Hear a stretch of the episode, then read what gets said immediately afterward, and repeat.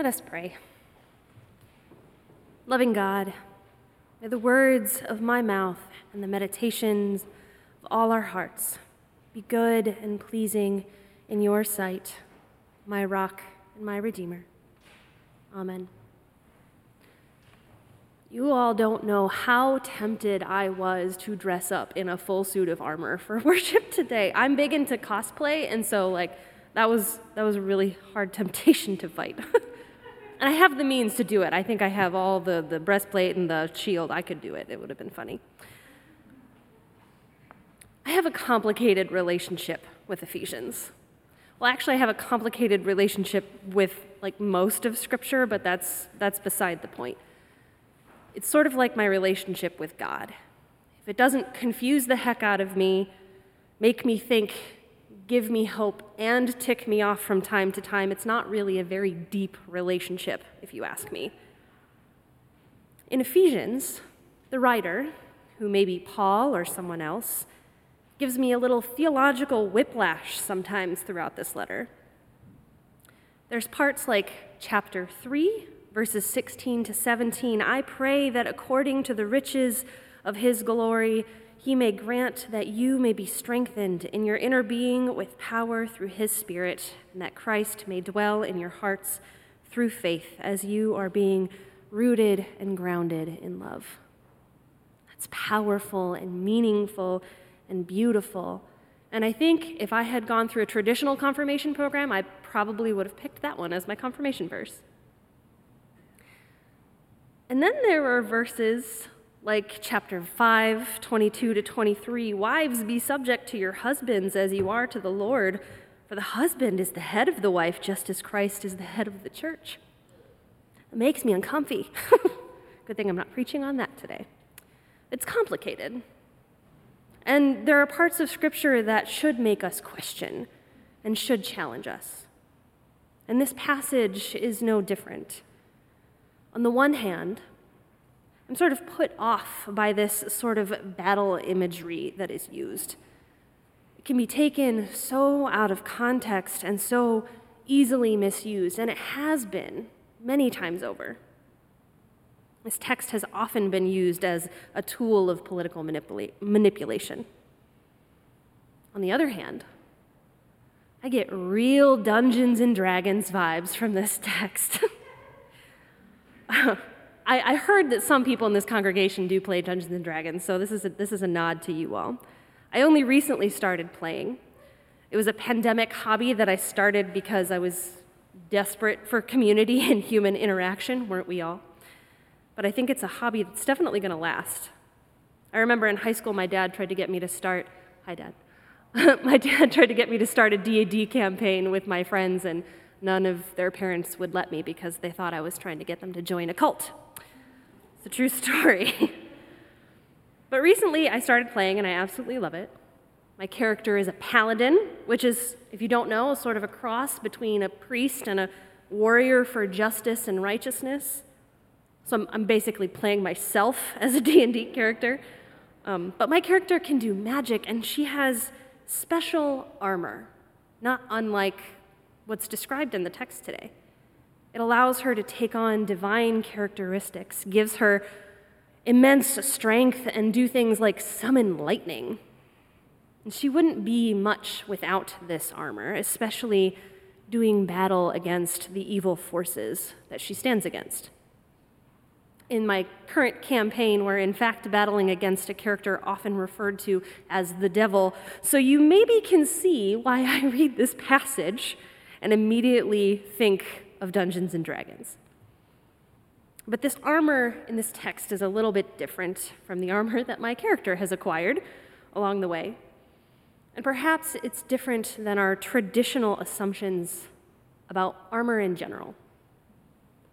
We might read this passage and think that the writer is telling the Ephesians to prepare for battle, to prepare to fight. In fact, the first time I read this passage, I tried writing it down from memory, which is a common practice that I do when I'm preparing for sermons. And instead of writing, stand against the wiles of the devil, I wrote down to fight against the wiles of the devil. But the word fight or fighting does not appear in this text at all. In fact, it doesn't appear anywhere in the letter to the Ephesians, nor do the words war or battle. So, what is this spiritual armor meant for if not spiritual warfare? Well, words of violence may not appear anywhere in this letter, but the word peace appears seven times, including once in this passage. We have the shield of faith, helmet of salvation, the belt of truth, the breastplate of righteousness, and boots for preaching the gospel of peace. All protective items, defensive items. I even argue that the sword of the Spirit, the one thing that might be considered a weapon, is defensive. I know from my time learning fencing in high school that the best tool for disarming an opponent, for making them no longer a threat without using violence, is a sword. I know this not because I was good at this move, but people were really good at disarming me and making my sword fly out of my hand. It was not fun. This armor of God that we're meant to put on is one of peace and protection for resisting the wiles of the devil, for resisting evil schemes. And this metaphor is so very clear because it's modeled after the armor of the Roman soldiers. Perhaps the writer was looking at a Roman soldier when he wrote it, thinking of where this text also references Isaiah as well. But this was a symbol, these Roman soldiers were a symbol of violence and oppression to early Christ followers, and yet they took that symbol in this metaphor and they flipped it. They made it countercultural by turning it into a symbol of peace. Just as the cross, a symbol of shame, violence, and death, became a symbol of everlasting life love, and hope. This armor, which was perhaps modeled after a symbol of evil, was used to talk about resisting evil. This text is not a call to battle, but a call to resistance, to resist the wiles of the devil. Now, I don't know if I believe in the devil, but I do believe in evil. It's not something that I hear often talked about from the pulpit, so it's, it's going to be interesting. I believe in the kind of evil that schemes to, to divide God's people, the kind that encourages willful ignorance and turning away from people who need help. I believe in the kind of evil that seeks to challenge our baptismal identity and tell us that we are not God's that we are not beloved. The kind that tries to tell us that our worth is determined by our usefulness, our perfection, our money, our relationships, the color of our skin, our sexuality, or our gender. I believe in the kind of evil that worms its way into our spirits when we've spent months alone during a pandemic despairing over when we be able to hug our loved ones again. I believe in the kind of evil that tells us that we don't belong and that we are not worthy of love, dignity, or kindness. And this kind of evil is hard to resist. It's hard to endure and stay strong when you're surrounded by things that make you question yourself and try to instill fear in you. It's not always blatant or outright, it's often systemic and vast, disguised as policy or social norms. That's why the passage calls them wiles or schemes. They come at you from the side, from the unexpected places where we are most vulnerable. But the letter to the Ephesians has given a clue about resistance and what makes it easier, and that's community. And I believe in the power of community. Throughout the entire letter, the writer talks about the importance of community, how through Christ, God has drawn all people to him, and that it is in each other, in the support and love that is found here, that we can find strength to endure and resist the challenges that this world throws at us. Christ has torn down the walls that divide us, and God has made us new, holy and righteous imitators of God, made in divine likeness. The temple, us. The temple is expansive, and all people are drawn together into this holy dwelling place for God. Those who were once strangers or outsiders or aliens have been made members of the household of God. God has given us each other so that when we struggle to pray, others may pray for us. When we are lost and we don't know how to move in this world, we give each other guidance. When we are told everywhere else that we are not good enough, here we are told we are enough. God equips us with the holy armor of community that gives us strength, deepens our faith, and reminds us that through Christ we have already been saved.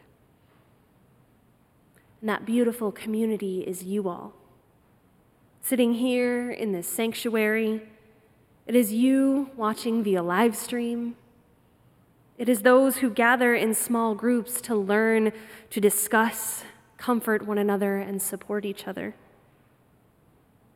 Every week after worship, I talk to someone new who says to me how happy they are to be back at church, rejoicing and celebrating in their first service that they've attended in person in over a year.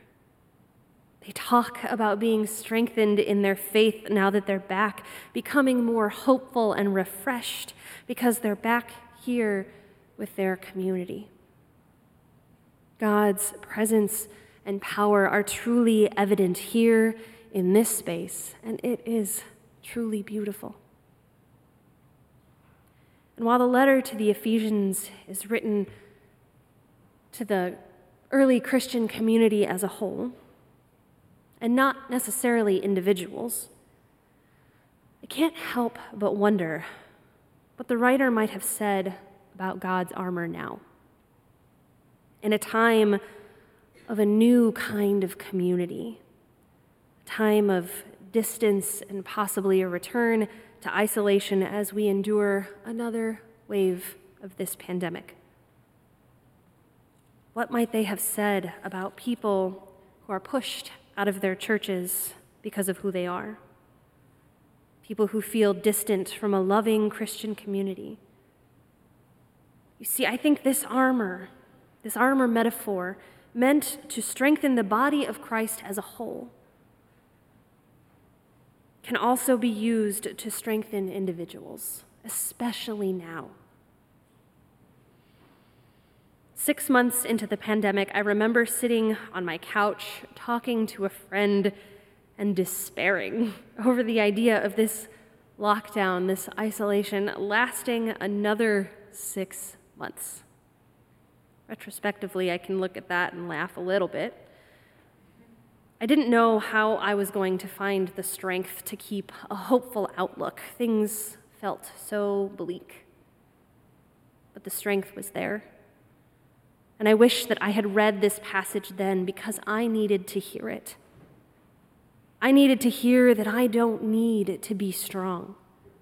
We don't need to be strong because God is strong for us. And I believe in God's strength. I believe that God equips us in love. And we don't have to resist on our own or rely on our own strength and our own endurance when we are struggling. This armor that's talked about in the text today is not of our making, it is of divine origin. The very first verse of this passage reads Be strong in the Lord and the strength of his power. But the way that the Greek should actually be translated is be strengthened by the Lord. This strength does not come from us. It does not come from within ourselves, but it is a strength that comes from God, from the one who strengthens us, the one who clothes us in armor as a defense against and as a means of resisting evil that seeks to tear us down. That strength comes from God who has already defeated that evil, who has claimed us and remade us in divine image, who calls us beloved. Comes from a God who has placed Christ over all the authorities of this world, and no power can tell us who and whose we are except for Christ. And so, no matter what this future might hold, whether we find ourselves able to gather here and be strengthened by this loving community, or if we find ourselves isolated, we can lean on a strength that is not our own, because it is God who equips us to resist, to endure who gives us strength, and who calls us beloved. Amen.